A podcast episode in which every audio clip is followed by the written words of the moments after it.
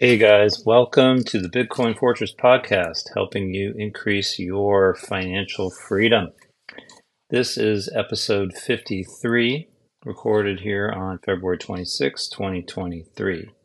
This podcast is for entertainment only and is not investing advice, so please do your own homework. All right, jumping right in with the market update. From last week, stocks fell sharply Friday to wrap up their worst week so far this year as the Federal Reserve's preferred inflation gauge unexpectedly accelerated in January and consumer spending surged. The core PCE price index jumped 0.6% in January and 4.7% from a year ago, coming in above economist estimates. Meanwhile, consumer spending surged 1.8% last month, the biggest increase in nearly two years. Investors worry the figures will add pressure on Fed policymakers to keep ratcheting up interest rates. U.S. Treasury yields rose in response, with the two year note climbing 9 basis points to 4.78%, and the benchmark 10 year yield adding 7 basis points to 3.95%. For the week, the Dow Jones dropped 3% for its fourth straight losing week. The S&P 500 shed 2.7% in its worst week since early December, and the tech-heavy Nasdaq sank 3.3%. So, a uh, pretty ugly week across all asset classes. I think the only thing that was really up for the week maybe was oil or oil stocks. Uh, looking ahead, the calendar next week includes some wild cards with the potential to jolt key sectors. Tesla will hold a highly anticipated investor event, while Chevron and Goldman Sachs will also hold their annual annual strategy updates. On the macro front, Fed speakers will be back on the circuit, and economic releases include the latest on durable goods orders, the FHFA housing price index, the S&P case construction spending numbers and speeches from the Fed's Raphael Bostic and Thomas Barkin. The earnings schedule is also active with uh, Target, Lowe's, and NIO all due to report. Uh, Target could be at risk to see an earnings drop, and um, Rivian is set up for a good year no matter what earnings bring in, according to another analyst. And uh, someone's also calling out Broadcom for an earnings beat. All right, jumping into the Bitcoin news for the week. Uh, let's see, the first article I picked here was from Cointelegraph. This was posted today. And the title here is uh, GBTC or the Grayscale Bitcoin Trust approval could return a couple billion dollars to investors, according to the Grayscale CEO.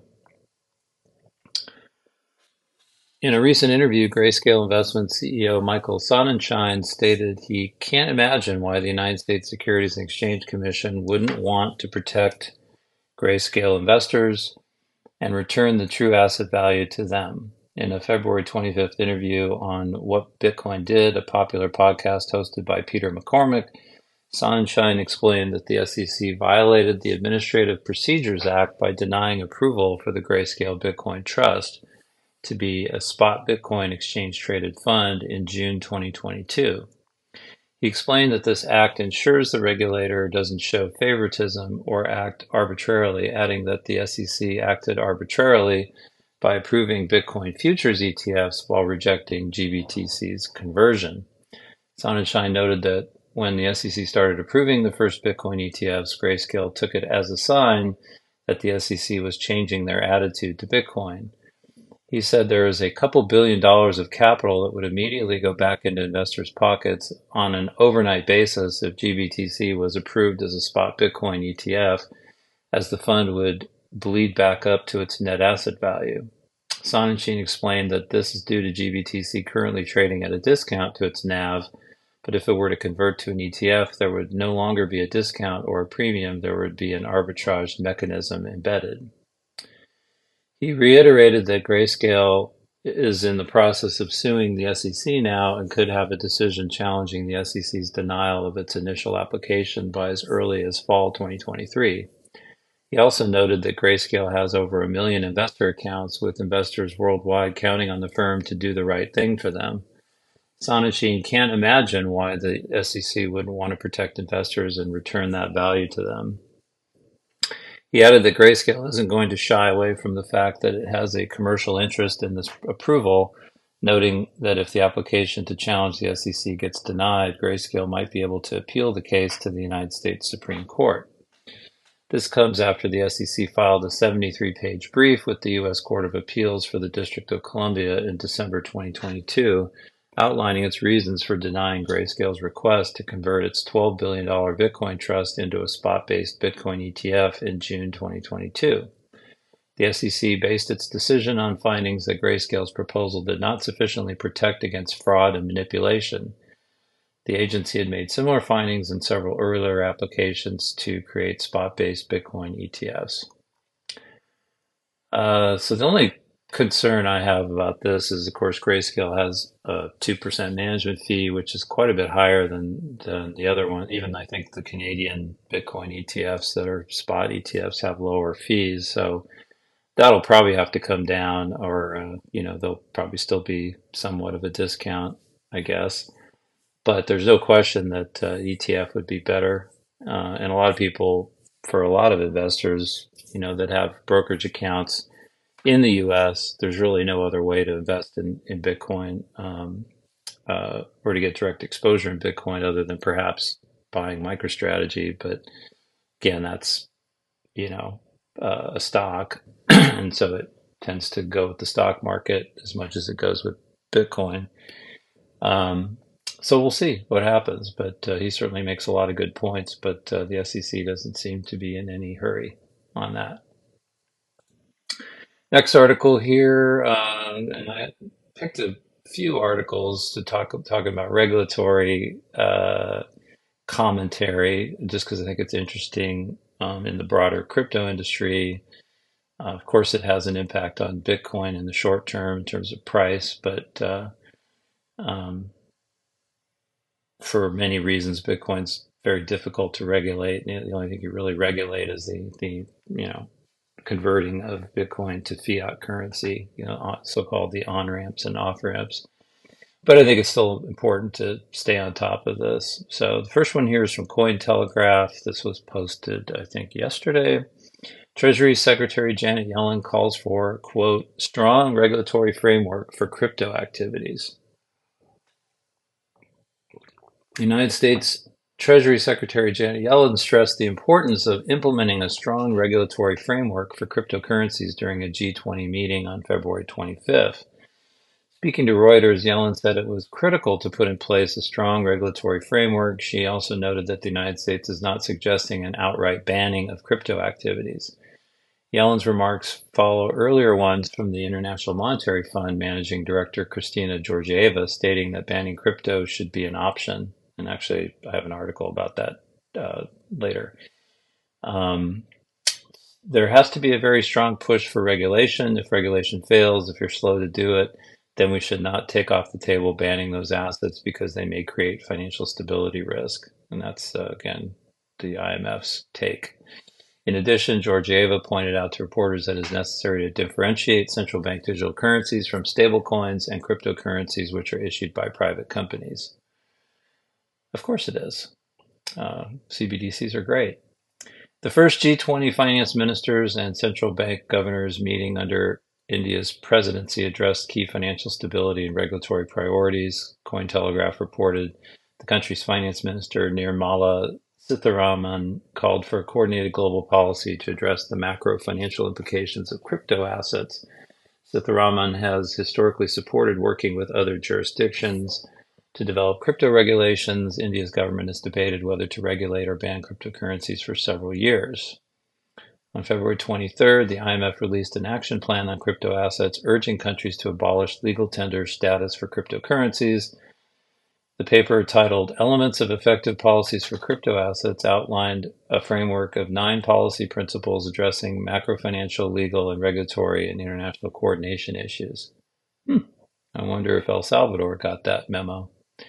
After oh, after a visit to El Salvador earlier this month, the IMF suggested the country reconsider its plans to increase exposure to Bitcoin, citing the cryptocurrency risks to El Salvador's fiscal sustainability, consumer protection, and financial integrity and stability.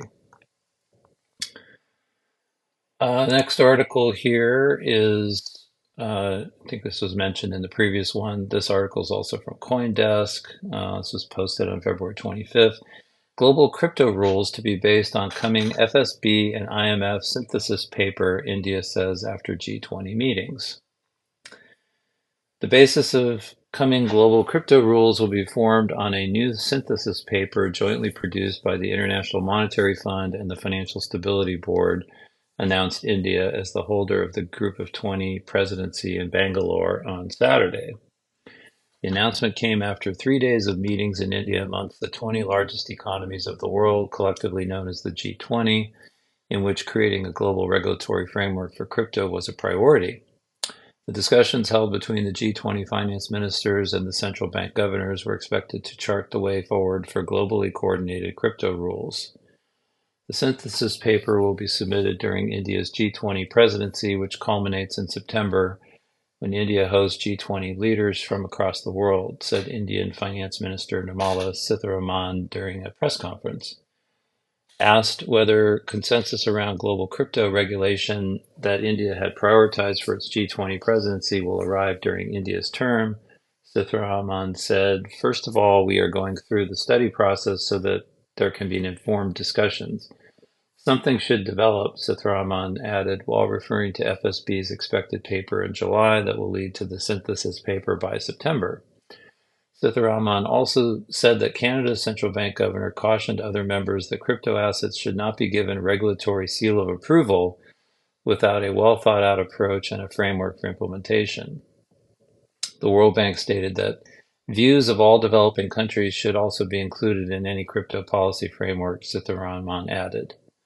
India's central bank governor Shakti Kanta Das said that there was a marked shift in perception around crypto assets by G20 nations in the past year, which saw the collapse of several major crypto companies, including FTX and a global contagion. There was a wide acceptance about risks involved in crypto assets now, Das said it's funny because they don't really talk about the global south that are facing hyperinflation, collapsing currencies, and really no place to store their wealth except in Bitcoin, stablecoins, and other crypto assets. So um, there seems to be two agendas in the world uh, as it relates to, uh, and I'll just say Bitcoin because the other crypto, a lot of them are just scams and of course, central bank digital currencies are are uh, safe and, and better. So what they'll do is they'll market that, you know, uh, and uh, you know, if you're not really aware of what a central bank digital currency is and how it can potentially control what you spend your money on, and can be used for surveillance and all those other things. Um, you know, why not? Right? It's easier. Uh, next article here, as I mentioned earlier, this one's from Bitcoin.com. This is IMF calls for more crypto regulation, says banning should be an option. IMF Managing Director Kristalina Georgieva talked about crypto regulation Saturday on the sidelines of G20 meetings for finance ministers and central bank governors under India's presidency in Beng- Bengaluru. Commenting on crypto oversight, she told reporters there has to be more regulation. Her statement followed a roundtable discussion she co-chaired with Indian Finance Minister Nirmala Sitharaman. The IMF chief and India Finance Minister agreed that besides debt restructuring, regulating cryptocurrencies is a priority area for India. Georgieva explained that the IMF, the Financial Stability Board, and the Bank for International Settlements are committed to establishing a foundation for the regulation of cryptocurrencies that are not issued by governments or central banks. Hmm. I guess that means that CBDCs don't need to be regulated. We have to differentiate between central bank digital currencies that are backed by the state and stablecoins and crypto assets that are privately issued, she stressed. There has to be very strong push for regulation, the IMF chief uh, emphasized, noting If regulation fails, if you're slow to do it, then we should not take off the table banning those assets because they may create financial stability risk. The IMF Executive Board provided guidance this week to help countries develop effective crypto policies. While most executive board members agreed that strict bans are not the best first best option, but that targeted restrictions could apply, a few thought that outright bans should not be ruled out. In addition, the board advised crypto assets should not be granted official currency or legal tender status in order to safeguard monetary sovereignty and stability, Georgieva similarly said Saturday. Crypto assets are nothing. They cannot be accepted as legal tender. The fund has been against El Salvador accepting Bitcoin as legal tender since the country made the crypto a national currency back in September 2021. However, the IMF said earlier this month that so far the risks from El Salvador adopting Bitcoin as legal tender have not materialized. So again, a lot of uh, jawboning from the uh, well, the IMF The Financial Stability Board and the Bank of International Settlements are also known as the misery industry. And if you want to learn more about that, you should check out uh, a recent podcast that was on um, the Bitcoin Standard podcast with Saifedean uh, Ammous that he interviewed um, Alex Gladstein, who's a human rights advocate, and uh, they talked quite a bit about um, what these organizations are, are all about, and it's uh, it's pretty pretty depressing actually, but uh, good good information. Um, so I definitely recommend checking it out. But um, not a lot of credibility here, and they're clearly pushing for central bank digital currencies. They definitely want to roll back uh, legal tender adoption, uh, which has only happened in a few countries, I think, so far. I think uh, uh, there's a country in Africa, and then um, you know El Salvador, of course, and then uh, I think the Central African Republic adopted Bitcoin as legal tender, and then I think there might be some other small um, city states that might have adopted a Bitcoin as legal tender, but it's not you know obviously widespread yet. Uh, but they definitely want to beat that back. Uh, and then uh, next is kind of a funny story that popped up last week and had a lot of people talking about, and this is uh, Twitter Coin. So, those of you that have been on Nostr, uh, or if you don't know what Nostr is, it's basically um, a, a, protocol that works a lot like Twitter um, with a public key and a private key. So, you have a private key that you control that it's basically like your login and your public key is what you share with people. And then um, they use a series of decentralized relays to pass messages around. So you basically have a decentralized messaging platform that's um, theoretically uncensorable. I guess if one of the relays you're on, you know, blocks you, then you, you know you can always move to a different relay, or you can set up your own. Um, and continue to post your content. And if people don't like it or find it offensive, they can block you, which you can do on Twitter, but Twitter decides, you know, what they do and don't want you to post. So there's a lot of censorship and has been and probably still is. Um, and also the algorithms control what you see, whereas, you know, on Nostr, you just see what you see based on who you follow. Anyway, Nostr's been kind of taken off, and it also integrates Bitcoin Lightning payments. So if somebody posts something that you really like, you can send them a zap, which is basically sending them some sats. Um, or you can also go right in there and tip uh, directly uh, in their profile. But you can also zap them for, for content, uh, which is kind of, you know, really starting to take off. And, uh, you know, so people send 10 sats, 20 sats, you know, a couple hundred sats, thousand sats, whatever, uh, back and forth. So it's it's kind of creating this this circular creator economy, um, all decentralized and all and and leveraging uh, the Bitcoin Lightning Network as a payment layer. And so Twitter saw that obviously and is concerned, and so they um, launched what's called Twitter Coins, so this article actually talks about how they can uh, buy buy them on Stripe. Uh, so a few Twitter users have reported being able to buy 150 Twitter coins for $1.99 from February 22nd. The tokens can be used to reward tweets. so Twitter seems to have started the beta rollout of its Twitter coins to certain users. A few Twitter users reported being able to buy Twitter coins since February 22nd. Rumors of Twitter releasing its own token started circulating in December of 2022. So they have been working on this for a while. Twitter user who goes by Tree of Alpha said a pack of 150 Twitter coins priced at $1.99 became available for purchase on Wednesday. The only available payment method is Stripe, the user added. CEO of IBC Group Mario Nawfal previously said that Twitter coins, when launched, would allow users to reward tweets. App researcher Nima Owji posted a screenshot of Twitter's explanation of its native token. According to Twitter, its coins are, quote, virtual goods, it noted. As you receive coins, they accumulate into diamonds, which can be cashed out. Twitter said its tokens will allow content creators to be rewarded by their fans and audience and create a channel of passive income. Now, of course, everybody in the Bitcoin community and also in the Nostr community uh, we're panning this thing. It's it's probably not going to be that successful. It's, it's certainly not as easy uh, to do as Zaps, et cetera, et cetera. But you know, once again, uh, the marketplace will probably decide whether or not this is a good thing and whether it takes off or not.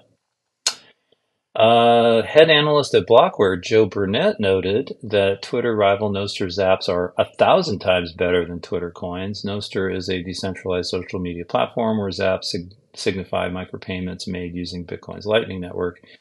He added, uh, quote, Twitter should become a Nostr client ASAP if they wish to remain relevant for the remainder of the 21st century. so anyway, uh, we'll see what happens with Twitcoin, but uh, uh, know, good luck.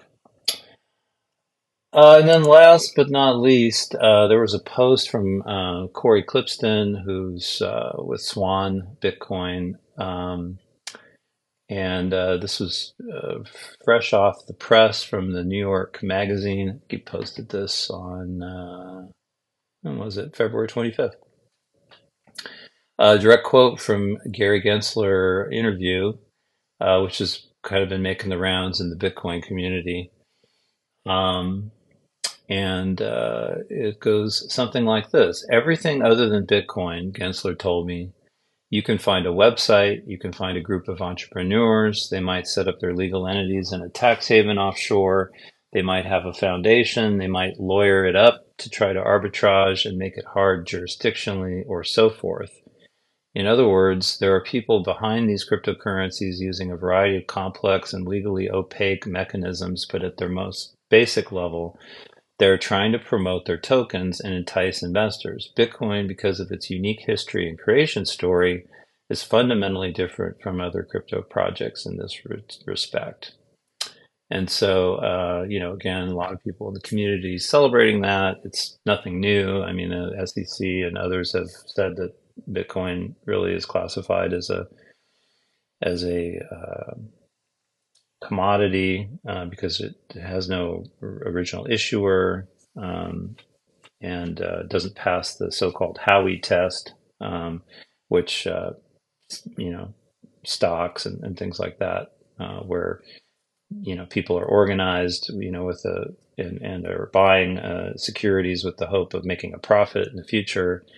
Um, from a, a, group of people that are organizing and running a business.